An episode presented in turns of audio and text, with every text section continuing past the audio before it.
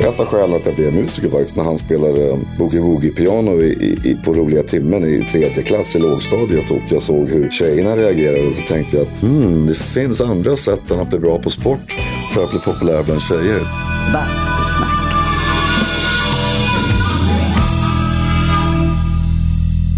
Hej och välkommen till avsnitt 21 av Bastusnack.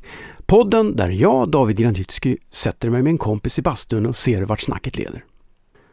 Bastusnack presenteras av Tylö bastu. Ett eh, aggregat från Tylö är ju det självklara hjärtat i bastun. Jag är själv en mycket nöjd ägare av ett Tylö Sens Sport bastuaggregat. Det är snyggt, det är energisnålt och det är säkert. Och den flockade utsidan gör att man inte bränner sig så lätt om man råkar komma åt det. Kolla in alla aggregat på Tylös hemsida www.tylö.se och där kan ni samtidigt också spana in den nya basturumsserien Harmony. Det färdiga basturummet Harmony är lösningen för dig som vill kunna basta snabbt och enkelt. Din bastu levereras i färdiga byggelement som enkelt monteras samman. El och ventilation är förberedd och slutresultatet är en snygg bastu utan synliga beslag och skarvar. Du planerar och konfigurerar ditt eget Harmony basturum från Tylö med deras överskådliga onlineverktyg på www.tylö.se. Den här veckans gäst är Lustans Lakejers egen Johan Kinde. Det är snart 40 år sedan Lustans Lakejer bildades i Åkersberga utanför Stockholm. Vi går direkt till bastun där jag värmer upp herr Kinde med lite bubbel. Serverad med någon sorts eh, chokladpralin med smak av jordgubbar och champagne.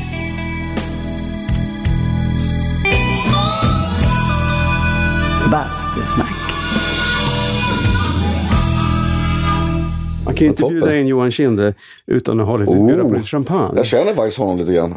Han- Sonen till André Chloé, vad fan Är han det nu heter. Ja, vi har en kompis som jobbar på agenturen som tar in det där. Så han är i stan ibland. Han ser precis ut som Kyle MacLachlan från, från Twin Peaks. En, en ung Kyle MacLachlan.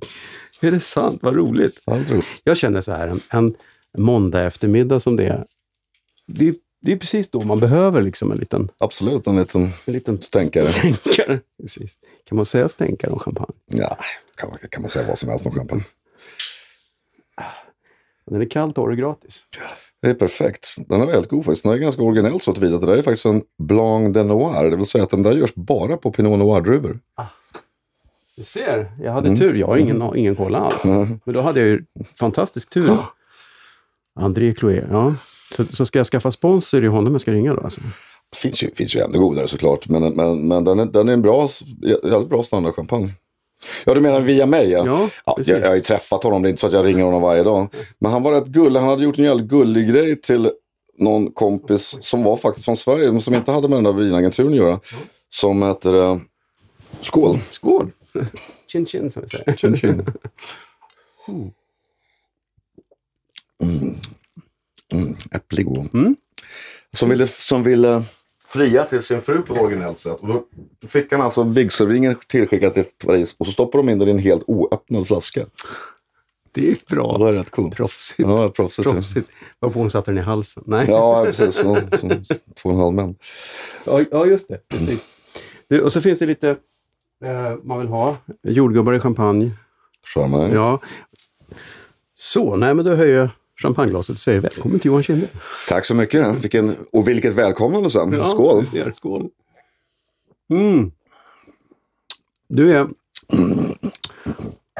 Vi jobbade ihop vintern och våren 1999, tror jag. Precis. så åkte vi turné. Och då minns jag att du var väldigt mån om att crewet på premiären åtminstone skulle ha kostym. Mm. Inte någon jeans och t-shirt. Och så var det också jävligt viktigt att du, du, du ville ha ett glas vatten på scenen, men det var ju tvunget att vara i ett champagneglas. Var, Ja, just det. Mm. Så att det är lite snyggare. Jag vet inte om jag lyckats stå fast för det där lika bra sista åren. Det är lite slarvigt. Jag har ofta vatten nu i... Jag försöker för ha det i glas. Men ibland så kommer jag på det så sent att jag måste ha vatten på scen. Ja. Så att då blir det en vanlig mineralvattenflaska. Det problematiska är att jag, jag vill inte ha kolsyrat vatten på scen. nej, För att då börjar man som sångare rapa lätt. Och, Det är och det är inte så bra mitt i vackra texter. nej. Så att vanligt, vanligt, eller stilla mineralvatten är idealiskt. Ja. Ja. Men så händer det ju, vi har ju så fantastisk publik så det händer ju att de ger mig champagne när jag står på scen och då, då spottar jag ju inte i glaset så att säga. Eller, Det, nu är det ju, precis, det är ju bubblor och champagne. Det är ju inte heller så bra. nej, det- nej, jag dricker faktiskt inte champagne eh, innan jag går på scen. Nej. Jag brukar spara till ett glas efteråt. Men nu när vi sitter så här är det ju trevligt. Ja, det är, alltid, det är aldrig fel. Mm.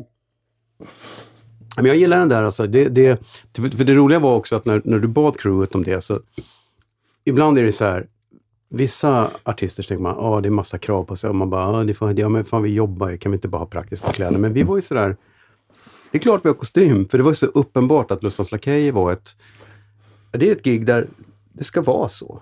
Det ska vara lite, ni har verkligen lyckats med imagen där tycker jag. Det är väldigt, eh, det var ju väldigt vänligt av er att ni ak- ak- akklimatiserade er till, till mina eh, små nycker. jag tror den här idén kom från jag såg for Music på Gröna Lund 1980, prick, just Ja. efter Flesh and Blood-albumet. Och då hade deras crew, tror jag, så vita till och med Jaha. kostymer eller vita skjortor i alla fall och, och, och gick runt där och pysslade lite grann innan precis innan konserten. Och eh, jag, jag kommer ihåg att jag redan då tyckte det var så elegant och Ja. tjusigt. Det är schysst. Mm. Jag såg Jethro Tull någon gång, då var alla utklädda, de hade alla så här vita rockar, typ så här vetenskapsmansrockar. Så Det är nästan ännu coolare. Ja, hela, hela crewet gick omkring Det ska jag fan gå och köpa så att crewet får ha det. Ja, precis. Och det är som egentligen bara namnskylten på bröstet. Som Jag har, jag har ett par kompisar som har ett band, jag vet inte om de finns längre, men de hette System och ett syntband. Ja. Eh, totalt syntband. Och de hette Herr A och Herr B. Och hade på sig vita rockar på, på scen liksom. När de står och pysslade med sina synthesizers. Schysst, ja men det är liksom... Det är stringens. Pratar de tyska hela tiden också. Ja. Nej, nej de, de, jag tror faktiskt texterna var på engelska trots allt. Det var väl lite eftergift då. Men det är ju det är tur då för att, eh, att, att, att ni har den imagen. Punkgrunden som ni hade var ju lite skitigare. Det hade varit jobbigare att leva upp till idag kanske. Att man måste... Ja, det kanske hade varit jobbigare när man blir äldre att alltid vara en, en evig slyngel på det Ja. sättet. Kanske skulle varit svårare. Och ändå finns det lite kvar i...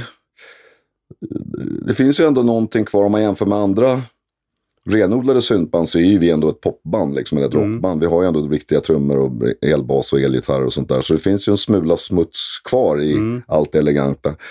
Vilket jag tycker är bra. För att det, det blir, måste ju bli någon sorts kontrast mellan, eh, någon sorts spänning mellan det ena och det andra.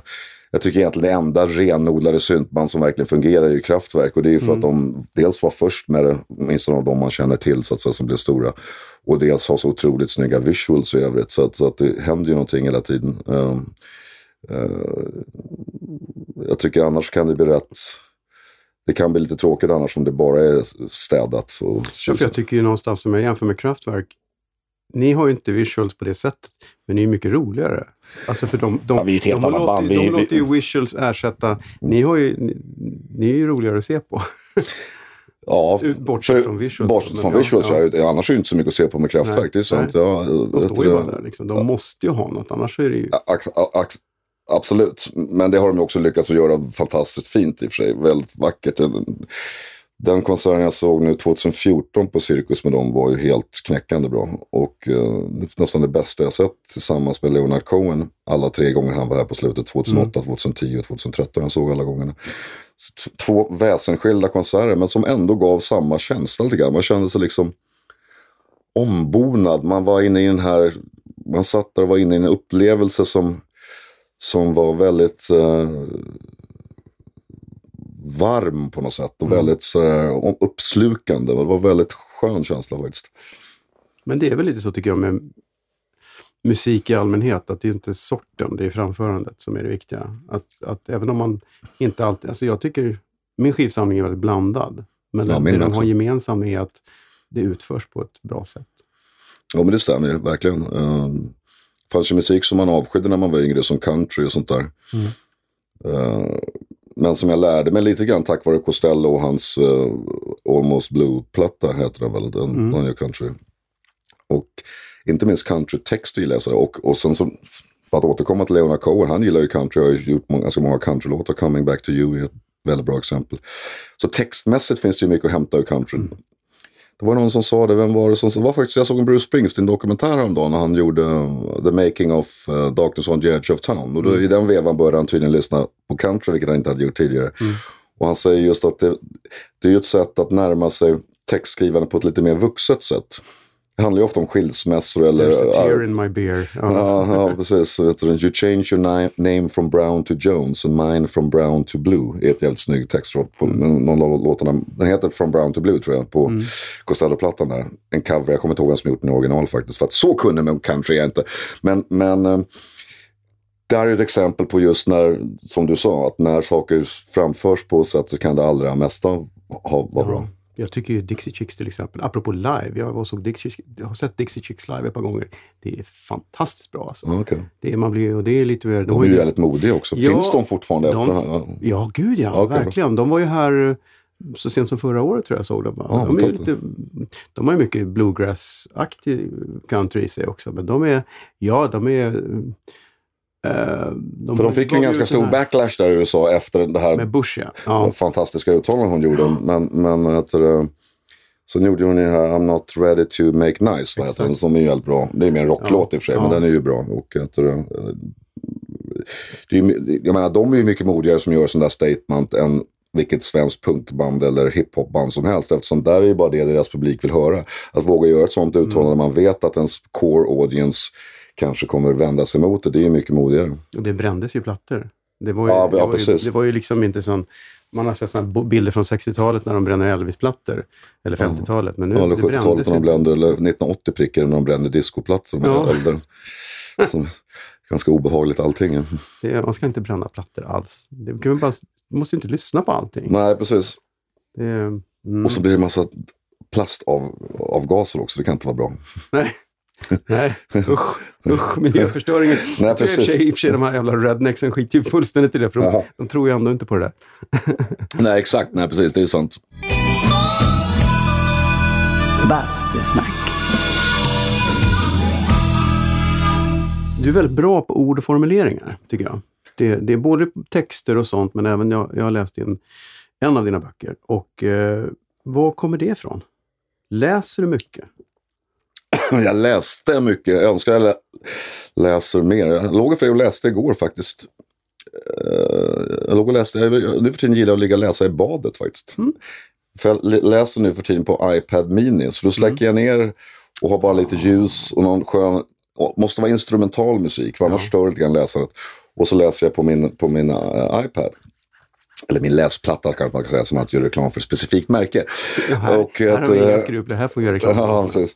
Men ehm, eh, så att jag läste en bok som heter A Sense of an Ending. Jag har faktiskt slagit bort författarens namn, en engelsk, en engelsk författare eh, det, som är jävligt bra. Men när jag var ung läste jag väldigt mycket. Mm. Det, mellan åren...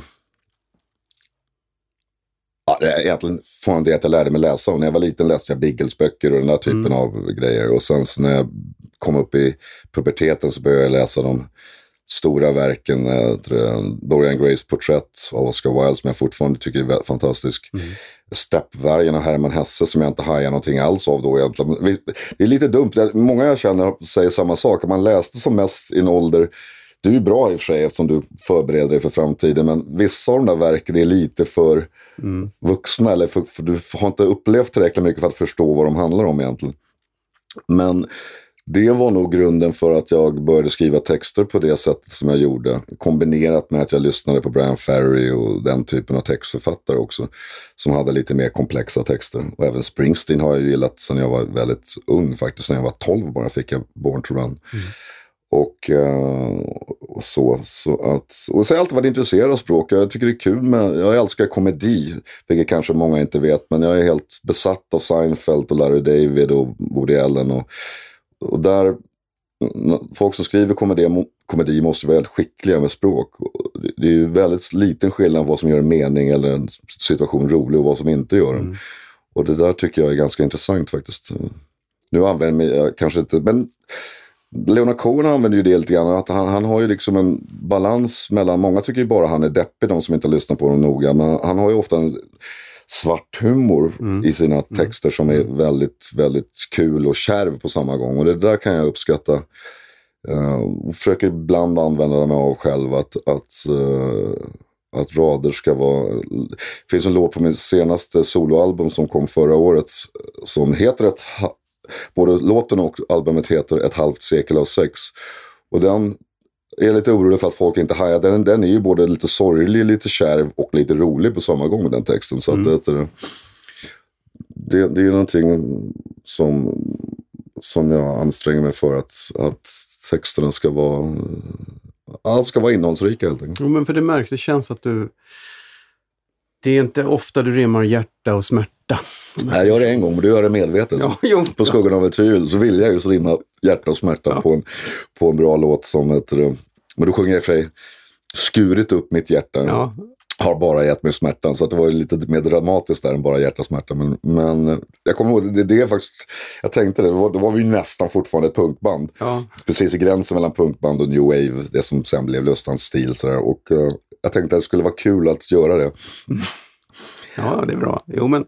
Och göra det bra liksom, ja. så att ingen skulle störa sig på det. Det är skitbra. Nej, men det är, som sagt, jag tycker du har en... Men när man läser också, läser din bok, eh, jag läste Passerad ena natt, som jag läste ja. på, det är första gången jag har läst en bok, jag kom på att den vill jag ju läsa. Och upptäckte att den hade de ju på bibblan, ja. i datorn. Så jag loggade in med mitt eh, vanliga lånekortsnummer ja. och så fick jag hem den plopp i datorn på kvällen och sen så kunde man läsa den det var, jag har ju liksom vetat att det finns, men jag har aldrig insett hur fantastiskt bra det är. Fast observera nu lyssnare, ni ska inte göra som, som David, ni ska gå och köpa boken. Men du får, får, inte du, får inte du en spänn per utlåning? Eller sånt där? Det får du väl? Biblioteksersättning? Ja, det kanske är en spänn. Ja. Men om, om ni köper den inbundna så, så får jag hundra spänn. Så det, eller någonting sånt. Så att det är betydligt bättre. Jag borde ju inte ha köpt den. Jag borde ju ha fått ett signerat ex av min kompis här. Men det ja, det är, det är ju sant. Hade jag vetat att du skulle vilja läsa den så... Nej, men jag... Den var jag uppskattar att den var lättläst och då menar jag det i ett positivt bemärkelse, inte så att den är barnsligt skriven, utan jag tycker att det var ett flöde i den som jag tyckte om. Det, det gläder mig att du säger det, för det ansträngde jag mig för att det skulle ja. vara så. Att det, det, det är ju ett helt allvarligt ämne, den handlar ju ja. om min bipolaritet. Men jag ville ändå att det skulle vara en underhållande bok, inte en, inte en, uh, inte en bok om depression som gör människor som inte har depression deprimerade. Utan tvärtom. Jag skrattade att den ska... högt flera gånger. Ja, det var toppen. Jag tycker att det mest, ett, mest tragiska, eh, som ändå är jävligt roligt, som är snudd på Seinfeld, det är när du ska gå och köpa cigaretter och hitta den här frusna jultallriken för en person. Och det är så jävla tragiskt. Man bara... ja, det, är, det är så tragiskt att... att uh... jag visste inte att och den, den, är, den är verkligen helt, den är, den är helt som jag, som jag beskriver det i boken. Men den chocken jag fick då när jag var så deppig, ja. den, den, var inte kul. Men i efterhand kan jag också se det roligare. Att, det, det är, att den ens tillverkas den där, det, det är på något sätt, man tycker att den mest... Ja, det är verkligen som, som, ja, som, som frusen ångest ja, på något det, sätt. Ja, det är verkligen frusen ångest. Det, det... För alla lyssnare så hade, jag tror de har faktiskt slutat med den, men Findus heter de väl ändå. Mm -hmm. Jag mm. hade alltså en, en, en jultallrik frusen färdig som en tv-middag med lite av varje som det som finns på julbordet. Då menar jag verkligen lite av varje. För en person. Det, var, det, det är, inte, det är, ingenting, det är ingen munter syn. Nej, och du beskriver att du vill inte vara den personen som är, du vill inte vara den kunden som Nej. ska ha den här. Man vill att det ska vara någon annan. Ja, samtidigt som jag just i det ögonblicket är typ Exakt. den kunden. Nej, det var det som var så, men det, jag tyckte att den var, jag tyckte det var väldigt kul sätt att beskriva ett jävligt jobbigt ämne. Men jag, och du var fantastiskt extremt utelämnande och ärlig. Jo, men ska man skriva en sån bok måste man ju nästan vara det på något sätt, uppleva det som. Annars blir det ju bara att gå som katten kring het gröt, om man ska säga. Det var ju lite grann uh, tanken med att när man väl väljer att skriva om en sån grej, vilket, vilket var lite problematiskt att, uh, att bestämma sig för. Mm. Men när man väl har bestämt sig för det så måste man ju löpa linan ut så att säga. Men jag tror att du kan hjälpa, du, du, du har inte fortsatt på den för jag kände direkt att det här borde du åka ut och föreläsa om du har inte gjort det. Nej, jag har inte fått några förfrågningar om det faktiskt. Det är väl lite grann att har, I Sverige har vi lite plats med en person i varje ämne lite grann. Och mm -hmm. Ann Heberlein skrev ju sin uh, bitvis väldigt bra och ja. framförallt den fantastiska titeln uh, Jag vill inte dö, jag vill bara inte leva. Som handlar om samma ämne. Mm. Och, um, och den tog väl lite grann uh, bipolaritet sexualitetsutrymmet på något sätt. Mhm, Så att, att, mm. Även om jag tyckte ju att jag kände, jag tror redan hade börjat skriva på min när hennes kom. Men jag kände ändå att det, det här är ett ämne som ganska ofta, både internationellt och nationellt, att kvinnor vågar ta upp och, Mm. och, och berätta om. Men det betydligt mer sällan att män gör det. Så därför upplevde jag att min bok hade ett existensberättigande i alla fall. Vi Ja, har dessutom jag levt kände ganska som, annorlunda liv. som man kände jag. För att eh, tjejer har oftast tjejkompisar att prata med hit och dit. Vi killar är ju ganska dåliga på, på, på att snacka om sånt här med varandra. Man ringer inte en kompis och berättar att... eh, Liksom. Eller Nu har jag ganska bra kompisar och jag kan prata med det mesta om dem. Men när man hamnar i en, en fullödig depression. Och Mm. det, det var ju några jag pratade med ändå. Men, men, men det finns ju bara en gräns till hur mycket de kan lyssna på en. Mm. Och, och, och de är inte professionellt... eh, Jag skulle känna likadant om någon vände sig mot Mm. mig och um, sa samma sak. Att, att, Nej, att det finns en gräns hur mycket man kan hjälpa när man inte är läkare. Så att säga. Ja, nej, jag känner mer så här att, att, att om du som kille åker ut och pratar om det här så är det mycket naknare för att just att, att killar, det det finns många killar som kanske inte har Alltså skulle kommit behöva... ut Nej, som, just. som de, deprimerade, eller vad man ska säga. Eller, ja. och, och det jag tycker är kul att se att, kul, fel ord, jag tycker det, är, det är bra att se att, att någon som, som, som du som lever ett, ett, ett, ett lyckligt liv och du, du åker runt och är popstjärna och du är DJ på, någon, på Rish där och, och sen så går du ut och säger att jag mår skitdåligt. Mm. Det tror jag är, kan hjälpa andra som, som bara liksom, jaha, men om han mår skitdåligt, då kanske, och, och, och, kan Kanske få är okej att göra det. Ja, jag tror det. Jo, men det kan nog stämma. Jag har ju fått mycket respons från vilt främmande människor på den här boken. Eh, Från, på min eh, Facebook-sida så kan man ju skriva in även om man inte känner mig. Liksom. Mm. Och, då så, och då, då så hamnar de i en annan mapp i och för sig, som det tog mig några år att upptäcka när jag hade Facebook. men, men, Oj, jag har 400 mejl här. Ja, det var lite så faktiskt. Men då var det fakt då var det väldigt många som själva led av det, hade en man som led av det, hade en son som led av det, kanske med vissa vars partner till och med hade tagit livet av sig. Mm. Fruktansvärt tråkigt att läsa men, men ändå i viss mån då glädjande att man kan någon som faktiskt, jag tror hennes partner har tagit livet av sig och, och sa att eh, hon förstod honom bättre nu efter att ha läst min bok. Liksom, att, Jag får en känsla av att det är vanligare att killar tar livet av sig. Och jag undrar om det kan bero på att, att det är så skamligt att må dåligt som kille. Dels är det nog det. Dels är det väl kanske att... Jag kanske inte är helt politiskt korrekt att säga, men inte... Är inte... Ja, de- dels tror jag det är att män har kanske en, en sämre socialt, privat nätverk. Mm. Många som tar livet av tror jag, tror jag är lite äldre män. Jag tror i ungdomen så undrar jag om inte är ungefär kanske snarlikt. Men, men män som skiljs och inte har en, en stabil och, och, och um, öppenhjärtig samvaro med sina kamrater. Vilket många kanske äldre män inte har riktigt. För det, för, förr i tiden var det ännu svårare att ta sig. Mm. Där tror jag självmord är mycket vanligare. Så tror jag också att alltså, män skrider till handling lite lättare kanske än kvinnor. Om man ska vara Mm, lite... mm. Att, att, eh, Mm. Kanske.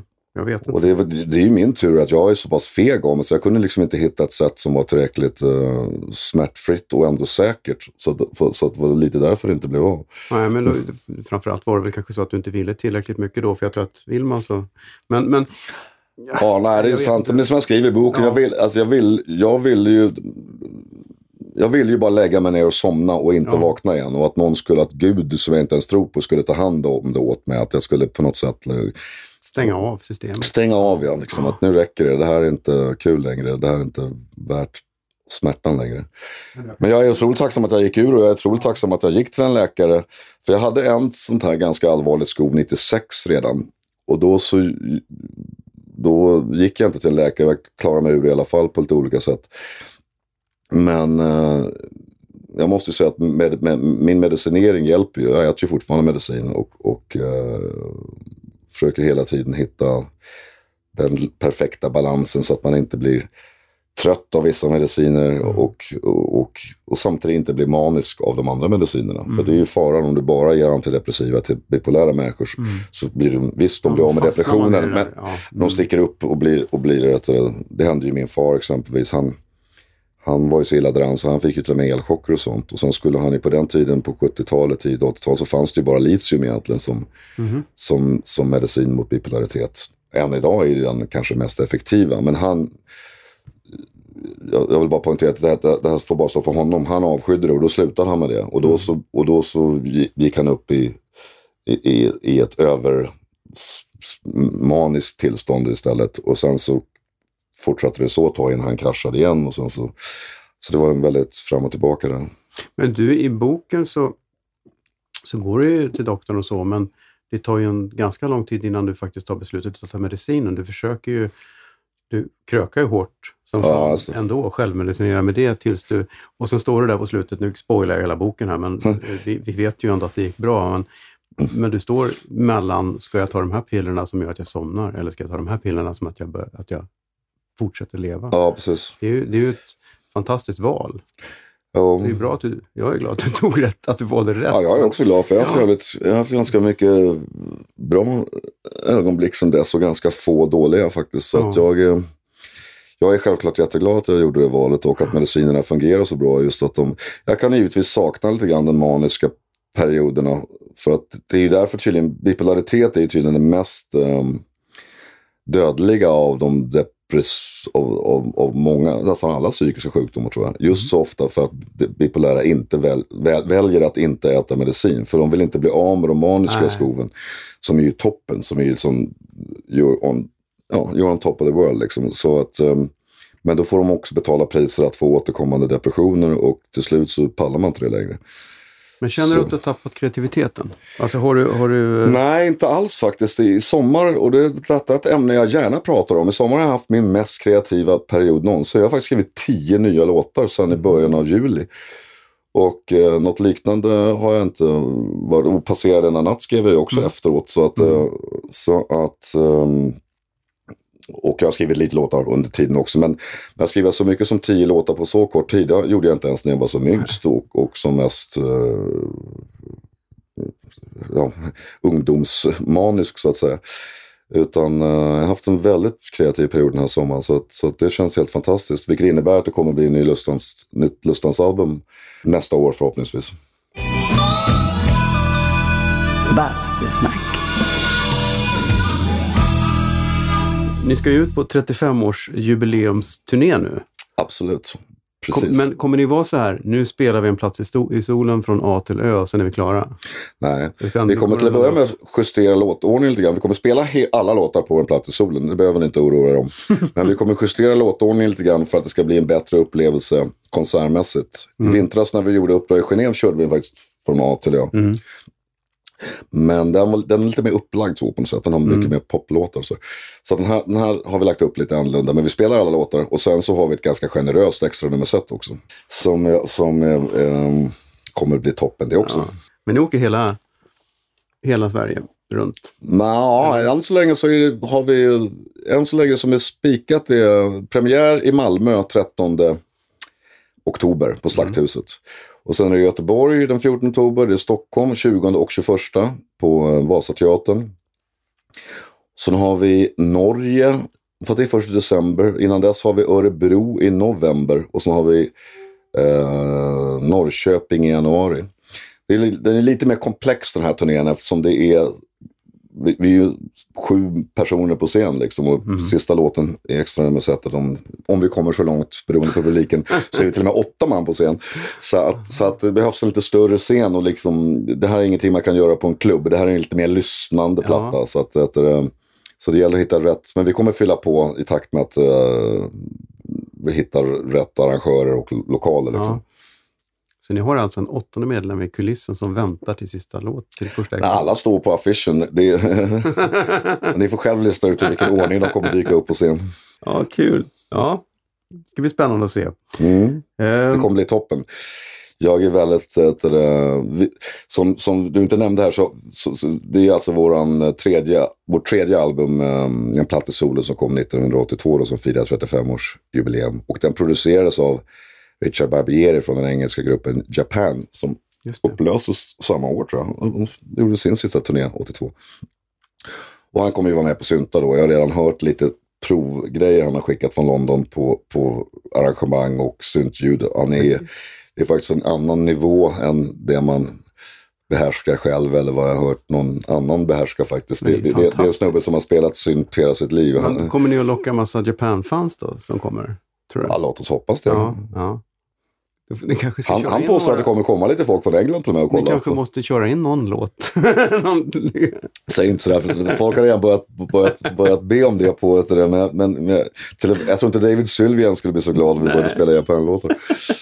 I och med att Janis inte kunde följa med då, Janis Bokalder som spelar keyboards på skivan, han bor numera i Lettland och, och jobbar där och har familj där. Så, så du, um, kom jag på att fråga Richard och, och han kunde och ville jättegärna. Så, att, så att vi träffades redan i våras och hade ett förberedande rep bara, Richard, jag och den andra keyboardisten Fredrik Hermansson. Och, och de eh, kompletterar varandra perfekt, för, för Fredrik Hermansson är fantastisk pianist. Och Richard Barbieri kanske inte är världens bästa pianist, men fantastisk på syntar. Så att vi har, vi har det bästa av två världar. Kul. Har du koll på hur många som har varit med i bandet genom åren? För att du har väldigt mycket. Nej, inte om du räknar med alla Nej, liveuppsättningar. det jag Jag, jag, tänker. jag skulle kunna räkna efter det, men det skulle vara ganska tråkigt för lyssnarna att höra när jag sitter i tio Jag tänker minuter. när vi för det. åkte 99 där, jag vet, är det någon som åker, åker nu som åkte 99? Nej, det är det faktiskt inte. Det. Nej, vi har ju tagit tillbaka vår originaltrummis nu, Christer Mm. Hellman, trummor. Sen har vi våran semi-originalgitarrist Anders Eriksson som kom med på turnén efter den här skivan. Mm eh, på gitarr. Och sen så har vi Julian Brandt på bas som ju varit med väldigt länge nu. Han är kanske den äldsta medlemmen i Lustans förutom mig. Han, han har ju varit med, som varit med kontinuerligt.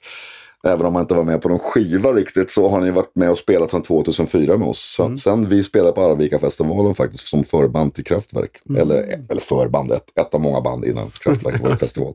Men på samma scen som Kraftwerk. Ja, och så är vi helt samspelta nu eftersom vi har turnerat hela vintern med, med Uppdrag i Genève. Ja, hela vintern och våren liksom blev det till slut. Vi förlängde den turnén upprepade gånger från, från att bara vara tänkt vara hösten eh, 2016 så, så fortsatte vi hela våren 2017 också. Ja, för ni spelade ju... Ni, som jag har förstått det så var ni ju sista bandet ut på Ritz. Och där gjorde vi sista spelningen när vi upplöste 86 och framför allt så gjorde vi ju eh, den första spelningen någonsin på Ritz. Vi var det första band som någonsin stod på Ritz igen. Aha! 1981 när det öppnade, september, var det 21 eller jag kommer inte ihåg datumet, men september 1981 så hade vi pr- precis släppt Stilla nätter, vår första egentliga hitsingel. Och ehm, vi och Reeperbahn spelade det och vi, var, vi spelade före dem för de var lite större än oss just då, ett kort tag. Men eh, vilket jag är tacksam för nu, för nu kan man säga att vi var det första bandet någonsin på Ritz igen. Det är kul. Ja, Ritz var ju fantastiskt. Jag började inte gå förrän några år senare. Jag smög dit. Jag var ju alldeles för ung, men jag, jag kom inte in. Då var jag så ung, så då kom jag ju inte in. Men, men, Första gången jag någonsin var på den lokalen faktiskt var när det fortfarande hette Hotell Malmen. Aha. Men ändå hade scen och såg ju precis likadant ut Ja, egentligen. ja. Och det tror jag är 1978 eller 79. Då är jag, alltså, jag tror jag är 15 faktiskt, möjligen 16. Och har eh, pappas kavaj på mig och skjorta och slips. För, att, för Joe Jackson Ah, spelade där. Alltså, is she really going out with him? Alltså, Jackson. Ja. Mm. Och, eh, och vi lyckas ta oss in. Och när vi väl kommer in så inser vi att nu när vi väl är inne, inte då vi kommer få se Joe Jackson, nu kan vi ju handla i barerna precis som om... så att min, min kamrat som var med då, Johan Nilsson, som spelade i och, precis som vi, Åkersberga-bandet Travolta Kids, Mm, ett litet poppunkband. Han hade med sig den första upplagan av Travolta Kids eh, hemkörda EP i, i en väska. Han hade precis fått från tryckerierna, så vi började sälja dem där för att få råd att köpa starköl. I samband med Joe Jackson. Hoppas inte de andra medlemmarna i Travolta Kids blir upprörda nu. Jag hoppas det är preskriberat efter samma. Precis. Det måste varit så här, det är konstigt, det är ett svinn i den här upplagan. Ja, exakt. Ja, vi tryckte 500 ex. Jag tror inte vi lyckades bara- kränga mer än tio stycken, men det räckte i alla fall för ett par öl. Och så minns jag väldigt väl att Joe Jackson hade brutit benet faktiskt. Han satt i en stol med gipsat ben under konserten, vilket var något av en besvikelse. Även om han kanske inte är världens mest, han är inte James Brown, även när han har Nej, jag ben. såg honom faktiskt på Göta Lejon någon gång på 80-talet när han hade någon platta som hette The- Around the World eller något sånt där kanske den hette. Det var inte den här jazzperioden längre, den här swingperioden längre. Nej. Ja. det var efter det. Okej, Ja. ja, det. Big World hette Joe Jackson-plattan 1980... 1984? Nej? 1986. 86, det låter rimligt. Så jag såg George Jackson. Night and Day, är det jazzskivan? Nej? Ja, Okej. 82. Men vilken... Stepping Out och de här. Ja, just det. Ja. Den är faktiskt jävligt bra. Ja, den är skitbra. Jag tycker det mesta han har gjort är jävligt bra. Nu var det länge sedan man hörde av honom. Ja, Eh, jag jag får tror inte han har släppt något sedan 2012. Ja, Men, det kan eh, stämma. Men eh, om jag inte minns fel så är han född 54. Ja, som min syrra. Wow, Ja. spejsat. Men ja, och hon släpper inga plattor längre. Hon gör inga plattor längre. Nej, Hennes sista ser. kom väl redan 99 tror jag. Eller 90, 90, 97 tror jag. Ja. ja, det är länge sedan. Det är länge sedan. Det är jubileumsturné snart kanske. Ja, precis. Ja, men snart är det dags. Nästa år har vi ingen skiva vi ska göra jubileum för. Så nästa år får folk en paus tror jag. För att då ska vi spela in en helt ny skiva. Ja. Men 99 sen så, det sen så 20 år sedan 99 är det 20. Åkersberga. Då får du, får, får du sätta vick på dina jävla börsenspelningar och hänga med ut på Åkersberga-turnén. Självklart. Om Eje hänger med så hänger jag med. Ja, visst. Jag hänger Det säkert var med. en väldigt rolig turné. Det gläder mig att du tycker Eh, det. Jag har, från den turnén så har jag en... Jag skrev en krönika i någon sån här tekniktidning efter ett, ett gig vi gjorde då i Småland någonstans, där det var så kaotiskt så att det var så här, jag skrev, började skriva ner på kvällen efteråt vad som hade hänt, för att det var, det var så här, tänk dig en klubbturné och allt skit som kan hända händer. Okej. När det är, ingenting funkar och vi, när vi äntligen har fått ihop till ett soundcheck efter att någon har åkt hem och öppnat någon kompis garage och hämtat ett mixerbord som kanske funkar och så vidare. Och så, vidare. Så, så säger vi till er att okej band, nu kan ni komma upp från logen. Jag har suttit tre timmar, nu gör vi soundcheck. Nino sätter sig bakom trummorna och klampar till på baskaggen och säger och så blir det svart. Och Ja. så säger vi okej bandet, ni kan gå ner i logen igen. det var Fan, liksom, det här minns inte ens. Man förtränger hemska saker tydligen. Ja, det är, jag kan... Men det blev en bra spelning till slut? Det eller? blev en galet bra spelning. Ja, okej. Det var skitkul. Men det var liksom, och det var en stor trappa framför scenen som var extremt i vägen som verkligen inte funkade. Och våran busschaufför rev den, tror jag. Till och med. Det var sådär. Den är. Ja, det var en... eh, Men jag ska se om jag kan hitta den gamla krönikan. Så lägger jag upp den på Bastusnacks Mm. Du spelade Facebook-sida. inte in några spelningar på kassett? Det är klart jag gjorde. det sant? Eh, Ja, ja, ja. ja. Eh, Jag vilja har nog någonting och dessutom så var det ju Münchenbryggeriet gick ju på radio. Gjorde det? Det Ja, den glömt gick på bort. Peter Live, Münchenbryggerispelningen. Ja, det var ju också en Vi ska jättebra faktiskt grej. göra ett, eh, nu heter det ju P4 Live nu för Ja. tiden, men vi ska göra, vi kommer spela in um, minst en, troligen båda Vasateaterns spelningarna 20 och 21 oktober här.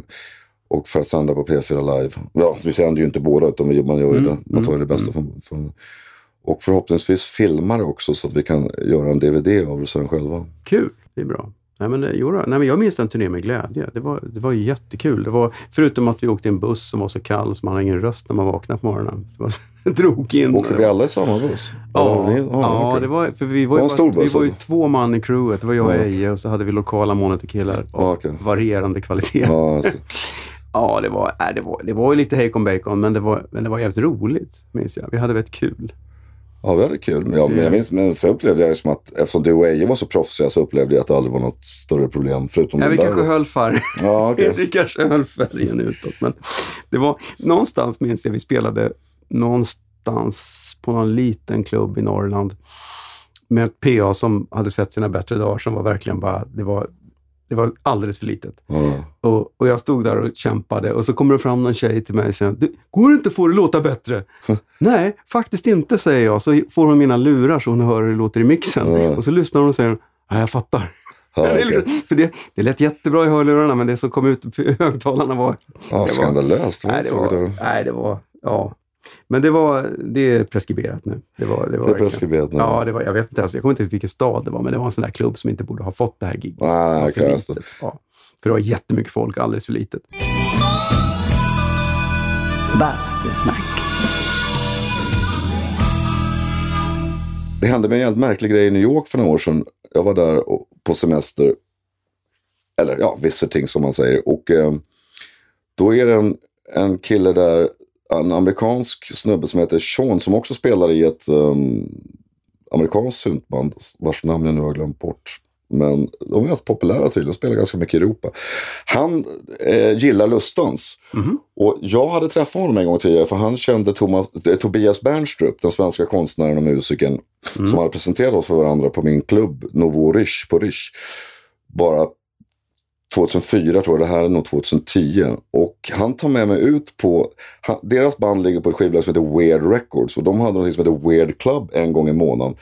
På uh, Christie Street på lower, i Lower East Side. Och det var verkligen som att dels flyttas tillbaka i tiden till när jag gick på 1984, den här klubben som Sydney hade på, mm. på Grev Turegatan. Uh, även om det här var ännu enklare. Det är liksom en, en sån här bar som man ser i Cheers, alltså tv-serien Skål, där mm. du går på gatan och sen så går du ner en trappa. Och så satt en, en skön syntig drugesnubbe och tog betalt i entrén som var jättebitchig mot alla. Och så gick man in och så var det egentligen bara en irländsk pub med ett litet dansgolv längst in sådär som hade lite, lite ljus på sig. Det var väldigt spartanskt liksom. Och i början var det inte så mycket folk. Sen ramlade folk in framåt någon timme senare. Och där spelade de Rendezvous Rio, Stilla nätter och Diamanter faktiskt. De spelar säkert tre lustånslåtar den kvällen just för att jag var där. Men den stora floorfillen där är faktiskt ett Rendezvous Rio. Fast, och det balla är att fast ingen kan svenska och förstår någonting vi sjunger om så, så, så var de här låtarna superpoppis på den där klubben. Det är en hockeyrefräng, Rendezvous vet ju alla. Ja, Rio, ja. Precis. Och jag blev, vet du, massa, och så kom det fram en massa unga killar där som såg ut som typ Ian Curtis, som, som en gay Ian Curtis-version på något sätt. som heter eller en gay-version av Ian Curtis ska jag säga, som, som var helt impad över, oh, alltså you're, you're, you're Johan Kinder from Los Angeles. och det var, så, det var för bra för att vara sant, så jag väntade bara på att, vet hon, René, René Nyberg, hon skulle dyka ja. fram där att det var dolda kameran, för att jag trodde inte att det var sant faktiskt. Det var otroligt kul en toppenkväll på, på uh, de spelade ju massa annan obskyr synt också såklart. Men, men det var en superkul kväll på, på en klubb som kändes som att jag var 18 igen. Men ni hade ju en kort engelsk, eller du hade en kort engelsk. Ni gjorde, du gjorde en engelsk platta, gjorde du inte det?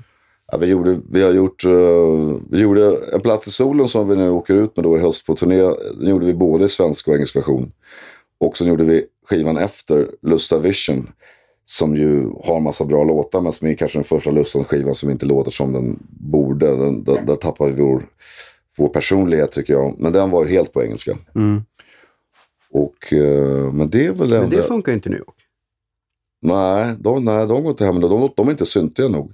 Mm. Eller en främling, frej, det är lite dumt. Jag borde ju såklart ha skickat ett, En främlings ögon, alltså Eyes of a Stranger och Lips Are Silent, de här lite poppigare låtarna mm. på, på A Place in the Sun-plattan borde jag skickat till han Sean som han heter. Så hade han ju kunnat visa dem för de som har klubben där. Men det gjorde jag aldrig. Det är dags att komma på det nu. dags att komma på det nu då. Men, det, de behöver kanske lite nya låtar på, på ja, Weird Club på Christie Street. Precis. Jag ska till New York nu i januari, jag kan ju ta med den. Gör det. Gå dit. Det gäller, det gäller att den klubben är öppen just. Jag tror faktiskt bara de är öppen en gång i månaden. Aha, okej. Okay. Ja. ja, det gäller ju tajmar. Ja. Weird Club. Jag ska mm. lägga det på, på minnet. Det har blivit dags för Skämskudden. Herregud vad pinsamt. Skämskudden. Nej, inte den där gamla demon. Har du någon skämskudde? Ja, en massa. Alla, alla våra, det finns så här jättetidiga inspelningar varav en del ty, tyvärr ty, har börjat cirkulera på internet. Men uh, från när vi fortfarande är punkband och sånt där. Och det finns en liveinspelning från en tidig konsert vi gör ute i Åkersberga. Uh, där jag inte alls är så vidare nöjd med uh, det jag gör. Men, men, men, jag är så missnöjd så att jag vet inte ens om jag vill skicka dig de nej, inspelningarna. Nej. Okay. Det får folk googla själva. ja, det får folk googla men, själva. Uh, men, du, men, men, tyckte du att det var okej okay då? Kände du att det var bra? Eller kände Nej, jag, ska jag vara helt ärlig kände jag nog att man, att man kämpade rätt mycket för att mm. få det bra redan då. Det var inte så att jag gick av scenen och kände oh, det här var toppen. Det dröjde ganska länge innan jag kände så. För vi var ju väldigt amatörmässiga i början. Vi var ju verkligen ett punkband liksom. Vi, vi lärde oss alla spela av en kille som i och för sig, han var ju bra på gitarr, Leffe Turesson som var med var granne till mig från att jag var fem, sex år gammal ända tills, och han var ett par år äldre än mig. Så de bildade ju Lustans först som ett, mm. som ett band bara för att de tyckte det var kul att spela innan jag kom med det. Så han lärde ju oss andra att spela gitarr och bas och sånt där. Och um, trummisen kunde väl spela själv. Leffe lärde inte honom spela trummor. Men annars var det verkligen mycket Leffes band. Jag kom ju med för att jag var eller först för att jag bara var kompis till honom och hade massa olika sysselsättningar i bandet. Min viktigaste jobb var till att börja med att vara, vara trummis på deras rep. För att deras riktiga trummis eh, hade vanligt jobb. Så han kunde inte alltid vara med på repen för han var tvungen att jobba. Så jag lärde mig faktiskt spela trummor. Bra. Reptrummis. Ja, alltså, jag var reptrummis, ja precis. Och eh, säkert många skulle vilja ha idag, så, så, så kan man programmera över.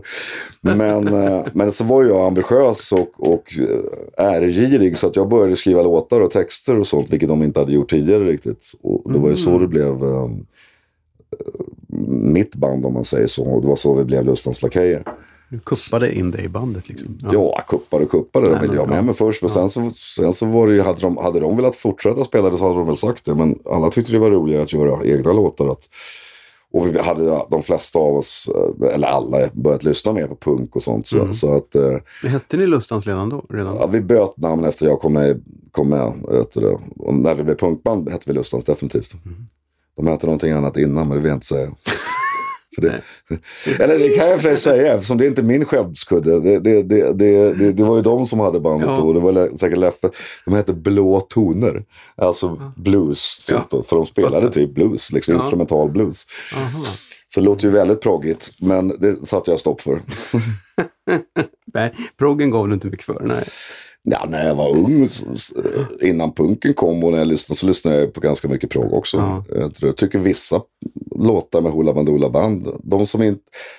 Alltså alla band på den tiden som försökte vara rockiga låter ju lite mesigt nu Mm. för tiden. Men, Mm. men när de har sådana visartade låtar som eh, heter den, Jakten på Dalai Lama och sånt så tycker jag det är en väldigt bra låt. Så, och så, men jag lyssnar inte så mycket på progg nu för tiden, det kan jag inte säga.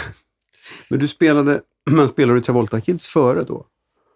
Ja, jag var aldrig med i Travolta Kids. Nej, Nej, det, nej. jag trodde du var med i Travolta Kids. Nej, utan eh, jo, Johan, Johan, han som följde med på Jo- Joe Jackson-konserten hette också Johan, men Johan Nilsson. Ja. Han var, sång, nej, han var låtskrivare och gitarrist i, i Jag hade Travolta för mig Kids. att jag har läst någonstans Nej, att däremot var var våran, våran trummis, som, Ja. Christer Hellman som är med nu fortfarande, han kom med i Lustans först på andra skivan när vi slog igenom med eh, Uppdrag i Genève. Ja. Han var faktiskt trummis med, med, med Travolta Kids. Aha. Även om vi var lite systerband så på Ja, sätt. Vi, ja. vi, vi var de enda två lite coolare banden i, i, i det som man i efterhand är väldigt tacksam över att det finns någonting som heter Åkersberga musikgrupper. Mm. Som ju var eh, en förening bestående av alla olika popband som hade blommat ut där då. Och, eh, eller blommat ut kanske mycket, de, de knoppade sig. Mm. Och eh, de arrangerade ju konserter i Åkersberga med omnejd och det var ju tack vare dem som man överhuvudtaget fick speltillfällen där i början innan vi var coola nog att få spela på Musikverket eller andra ställen. Och eh, vi tyckte ju, vi och de killarna i Travolta Kids tyckte ju att de flesta där var rätt töntiga i, i, de- i, i de andra banden och sådär. Och i de som hade musikgruppen. Men i efterhand är man ju otroligt tacksam för att de överhuvudtaget fanns. Och, och, jag tycker att det kommer ganska mycket musik, musikanter från Åkersberga. Från norrort Ja. i alla fall. Från Ja. Täby. Janus Bokalder som spelade med oss på en plats i solen. eh, han hade ju band med Johan Ekelund från Ratata. Mm. Ursprungligen som hette P3. Erik Heusler kommer ju därifrån. eh, Ja, Bröderna Gardemar är väl Åkersberga? ja, Hans Gardeman gick ju min klass hela, hela min uppväxt. Mhm. Ett av skälen att jag blev musiker faktiskt när han spelade um, Boogie Woogie piano i, i, i, på roliga timmen i tredje klass i lågstadiet och jag såg hur tjejerna reagerade så tänkte jag att hmm, det finns andra sätt än att bli bra på sport för att bli populär bland tjejer. Det, Så det är Hasse ja, alltså? ja, det det är Hasse Gardemars förtjänst faktiskt. Ah. I viss mån. Sen älskade jag ju musik redan då. Men det var första gången som jag insåg att det här, det här han var ju faktiskt han var ju riktigt bra på att spela redan då. Så, att det var, så hade inte punken kommit sen så vet jag fan om jag hade vågat. För jag var ju rätt krattig på att spela på den tiden. Liksom, så då hade man ju inte vågat eh, ta tag i det kanske. Men du var aldrig inne på en, en så att säga inom citationstecken klassisk musikutbildning? Du var inte... Jag gick eh, den här, alltså komvux, eller nej inte komvux, vad säger jag? Heter det, Kommunala musikskolan? Kommunala Ja. musikskolan, ja. Men där lärde man sig ju att spela, eller det som man gjorde medan man gick, alltså i femman, i fyran tror jag, nej i femman så, så gick, fick man ju gå blockflöjt ett år för att man skulle få välja sen vilket instrument man ville. Och jag ville ju lära mig spela gitarr. Så jag härdade ut blockflöjt ett år, sen så i sexan började jag spela gitarr. Men det var ju helt värdelöst, för man lärde sig inte noter, man lärde sig inte bara några snabba ackord som man kunde spela en låt med. Utan man lärde sig någonting som kallas tabulatur, det vill inse att det var det, det innebär att du har sex strängar uppritade på en papper och sen står det med siffror vilket band du ska trycka på. Mm. Så, så typ, du lärde dig blinka lilla stjärna med det här otroligt ineffektiva systemet som du sen inte har någon användning för än, i något annat sammanhang än som du skulle lära dig. Nej. Så det var väldigt korkat. Så att jag kunde typ ingenting när jag slutade där. Och då hade ju Leffe och de bildat bandet så att jag lärde mig spela av Leffe som ju var faktiskt väldigt bra gitarrist. Ja, mycket bättre musiklärare också. Var mycket bättre musiklärare. Ja, framförallt, så- ja, sen så harvar man ju själv. I den vevan så hade ju Televisions Marky Moon kommit ut från 1977. Där kom väl i den vevan i alla fall. Så vi satt ju och tog ut varenda gitarrslinga på den skivan tills vi kunde dem utan till. Och, Men det är eh, sånt där man gör i den åldern. ja, Jag, jag tycker det är... Jag saknar det, för man lärde sig saker så jävla fort. Och så satt man jag och ska inte gav säga att jag lärde mig så jävla fort. Jag, men, men, Ja, men man satt ju maniskt och, och, Ja. och liksom, det här ska jag ta ut. Det gör man ju inte nu. Funkar Nej, inte på samma sätt gör man inte det. Nu kan man ju fuska också och kolla på de här ackordstrukturerna på, på Google. Men de stämmer ju inte alltid har jag insett. Men, men då får man använda sin, eget, sin egen förmåga för att ta ut saker. Tycker du att det kommer någon ny musik som är värd att nämna? Jag tycker det kommer ganska mycket bra musik. Tyvärr så hamnar den ju sällan på hitlistorna nu för tiden, Mm. den musiken som är bra. Det, det är lite tråkigt. Eh, ett undantag är ju Lana Del Reys senaste skiva som kom i somras. Den var ju etta både i England och USA på albumlistan. Hon har inte så mycket singelhits direkt, men den är ju helt fantastisk tycker jag. Bästa skivan som kom på många, många, många Ja, jag år. såg på, på Facebook att du jämförde den med någon Bowie. Eller jag menar, ja, Alltså, jag som- säger inte att den är lika bra som Ziggy Stardust, men, men eller Bruce Springsteens Born to Run eller Purple Rain. Jag tror det var de tre. Ja. Men om inte, alltså, om inte någon kommer med en lika bra skiva som de tre så kommer det här vara årets bästa skiva. Mm. Och det tycker jag faktiskt den är. Uh, sen var det något mer nytt jag lyssnade på häromdagen. Fan var det? Ja, just det. Ett band som heter Capital Cities. Kommer någon EP. Ganska, låter lite 80-tal fast inte på det här. Lite mer som The Cars nästan. Och sådär. Mm. Ganska milda pop sådär, som var väldigt bra. Eh, vad heter den? Vad heter Någonting med Summer heter titellåten på den. eh, Mhm. på den EPn, eller fem låtar tror jag. Och sen så kommer ju massa, det kommer ju en massa obskyr. Det tråkiga är att det är ganska lite av den här nya musik som fäster och, och, som, och, och som, som faktiskt säljer liksom. Mm. Eller, eller hamnar högt på listorna. Det kan jag tycka är tråkigt. Även om jag vill säga, jag tycker faktiskt att eh, Taylor Swifts näst senaste singel den är väl fortfarande den som ligger högt på listorna. Eh, look, what, look at Nej, Look What You Made Me Do Mm. är jävligt bra. Väldigt syntig faktiskt. Lite electroclash nästan. Finns det några bra syntband idag? Eh, ja, det finns det. Vi kommer faktiskt ha ett förband när vi spelar i Göteborg som heter Glas. Ett, eh, de är från Göteborg antar jag. Och de fick jag höra av en kamrat där nere som kommer vara DJ på den festen så, med sin klubb Romo Nights. Och de hette, de hette, de hette Glas som sagt var. Och de lät jävligt fräscha för att det var liksom klassisk syntpop. Men sångerskan låter lite grann som Veronica Maggio i rösten. Så det var en ganska skön kontrast med hennes lite luftiga, poppiga röst. Och, och en ren, ren syntmusik där bakom. Det tyckte jag var eh, förvånansvärt bra faktiskt. Vad spelar du själv för plattor när du, när du DJar? Jag spelar ganska eklektiskt. Jag spelar allt från um, obskyr sån här ny disco, alltså re-edits på, på vissa gamla låtar eller helt nygjorda låtar. Till eh, en del sån här easy listening från 60 och 70-talet till sprillans nya låtar. Och en del soul och en del syntpop och lite. Men jag försöker hitta en kurva som jag vill att folk ska... Jag spelar, när jag DJar ofta nu så spelar jag faktiskt after work-passen. För jag tycker det är jävligt skönt. Då kan man antingen gå hem eller gå ut och festa sen. Man, man är klar med sitt vid, vid, vid, vid nio, halv tio. Eh, så att jag försöker hitta liksom den musiken, en kurva som börjar lite soft och sen går upp i en sorts ark som jag själv skulle vilja lyssna på när jag står en torsdag eller fredag på en after work-ställe Ja, liksom. Och som, som, som får mig festsugen sådär. det är väl en bra grundtanke som Mm. DJ att man spelar det man själv vill höra. Det Ja, och beror på det för hur bra smak folk Ja. har. Ibland kan jag uppleva att folk just gör det lite för mycket oavsett vilket sammanhang de spelar. Om du kör en after work eller om du kör det på ett ställe där det faktiskt sitter folk och käkar samtidigt, då kan du inte riktigt spela exakt samma som du skulle spela klockan ett Nej, på man måste ju ha Ja. lite feeling för vad Ja. man vill lyssna på också. Man, Och där hjälper det att ha en bred smak som jag har. Så att Mm. du kan spela massa musik du gillar men som ändå passar i olika sammanhang. Liksom. mm. Jag ska, måste komma ner och lyssna någon dag. Ja, det måste du göra. Bastusnack. Nu ska jag faktiskt prova en jordgubbar i champagne. Jag vill se hur det Precis. Jordgubbar i champagne. Nu jävlar vet du. Ja, nu jävlar. Den känns det som jättegott. jordgubbar i champagne. Marsipan, jordgubbar, champagne och choklad. What's not to like? Men det är kanske den här blandningen man ska blanda in dig i den dagen du är borta. För jag tyckte din, din skildring var hur du skulle skaffa dig evigt liv. Och så fin att du ville bli snortad av franska fotomodeller. Ja, precis. Tänkte, men du kanske vill bli... Alltså kremera sen och så Ja. ska man blanda ut askan med ett parti toppenklassigt eh, kokain som sen ska levereras specifikt till franska eh, eller fotomodeller som bor i Paris som behöver inte vara franska allihopa. Men det är ganska mycket som ska funka för att den där drömmen ska bli sann. Ja. Det är kanske lättare att bli inbakad i en sån här pralin. Kanske det. Ja. Fast det är lite... Jag vet inte. Det svåra är fortfarande att den just äts bara av snygga tjejer i Ja, Paris.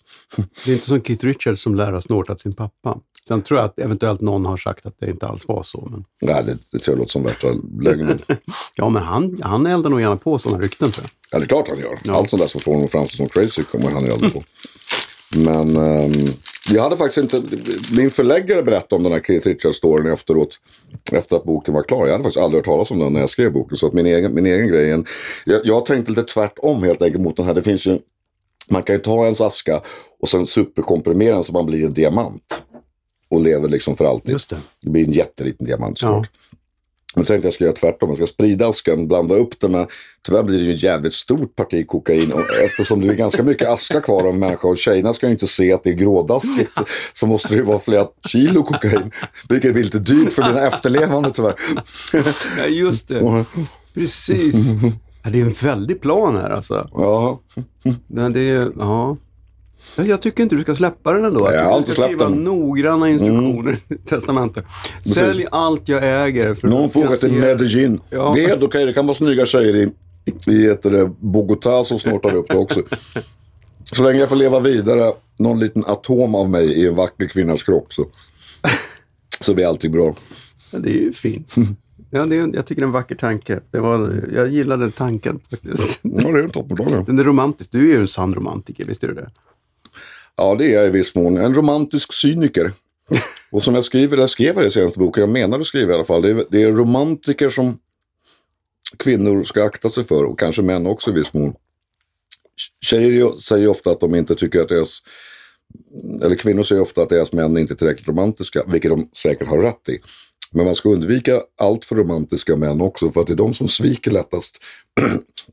Eftersom verkligheten sällan är som, som den romantiska drömmen så tröttnar man på verkligheten och då, och då, så, då eh, gör de, dessa romantiska män snedsprång. Ja, eller gå vidare. Det finns ju de som är Ja. seriemonogama. Exakt, ja. Eller monogama och seriellt otrogna utan att någonsin avslöja det. Mm. Fy fan, eh, det är inte jag. jag. Så han, Nej, men jag får ju säga, jag får ju svettningar om jag vaknar och har haft en dröm. Mhm. Så får jag, jag får ju dåligt samvete med liksom. Du vet, Jag är en kass rockstjärna.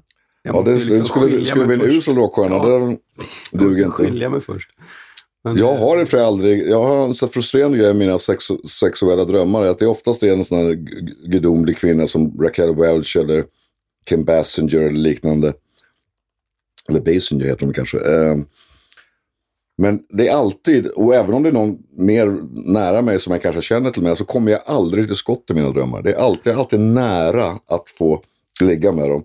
Och så är det alltid någon som stör eller det hittar en... eh, Det här ser nästan ut som ett sånt rum som det skulle kunna vara. Vi, vi sitter här i bastun och sen så börjar jag hångla med, med och då kommer någon in och ska in i bastun också. Vi försöker stoppa det där, så vi vill att de ska gå ut och så hem, kommer vi, blir vi aldrig av med dem riktigt. Det är alltid mina drömmar. Det är ju en bra film. Någon som liksom konstant får häng med drömtjejen, Mm. men precis när det ska hända så spricker det. Alltså Varje spricker jag. gång. Ja. Otroligt frustrerande film, precis som mina drömmar är. Men det gör att jag aldrig har dåligt samvete över dem i alla fall. Jag har, jag har aldrig kommit till skott riktigt. Och känner igen det här att man vaknar precis när det är och så tror man nästan att det har hänt. Ja, okej. Och så tänker man, det här var ju jättedumt. Ja, okej.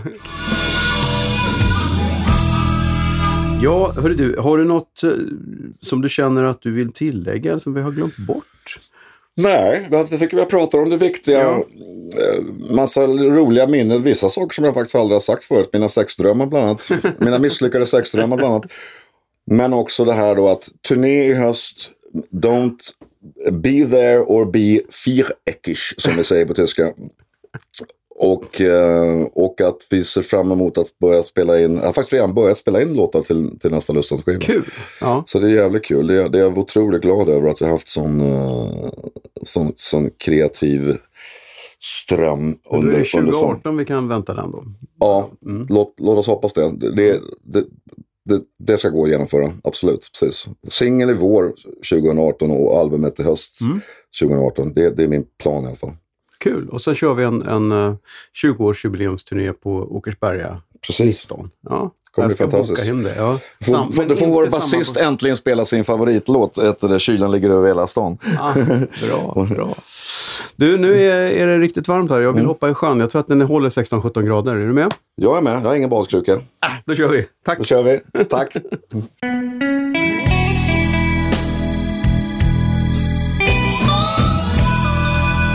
Bastusnack. Tack för besöket, Johan Kinde. Jag skulle vilja förtydliga ett påstående i snacket. Enligt Karolinska institutet så leder män självmordsstatistiken i Sverige. 2016 tog 1478 personer livet av sig. Säkra och osäkra självmord sammanslagna. Av dessa var 1015 män och 483 kvinnor. Fler siffror finns på KIs hemsida. Det behövs alltså fler män som vågar komma fram och tala om det här.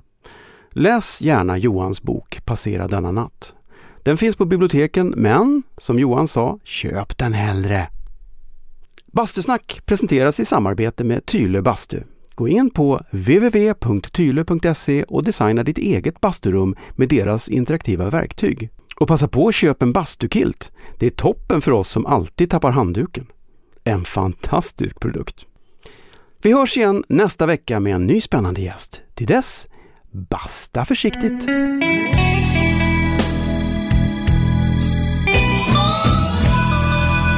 Bastusnack.